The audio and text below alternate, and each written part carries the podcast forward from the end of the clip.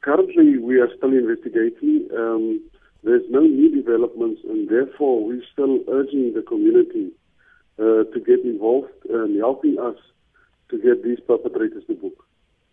And also to identify uh, these um, uh, deceased.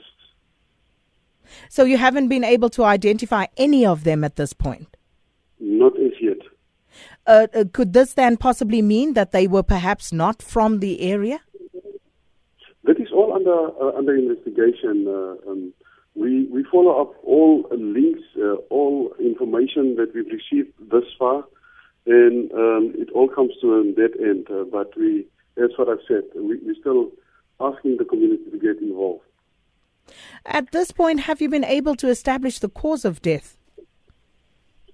Um, uh, as I've said, uh, and as you've heard the clip of um, Colonel Kinana, how these deceased were found, um, that is all under, under investigation, but it seems as if they were stoned to death. And uh, you know, the details obviously still sketchy at this point, uh, Captain Van Wyk. But uh, do you know whether the men were in any way related? Because it, it, would seem rather strange that you would find six bodies together, you know, in any place. Yeah, this is the first time uh, of, of, such nature. Uh, we don't know um, if they are related to each other. And as what I've said, the investigation continues into this matter.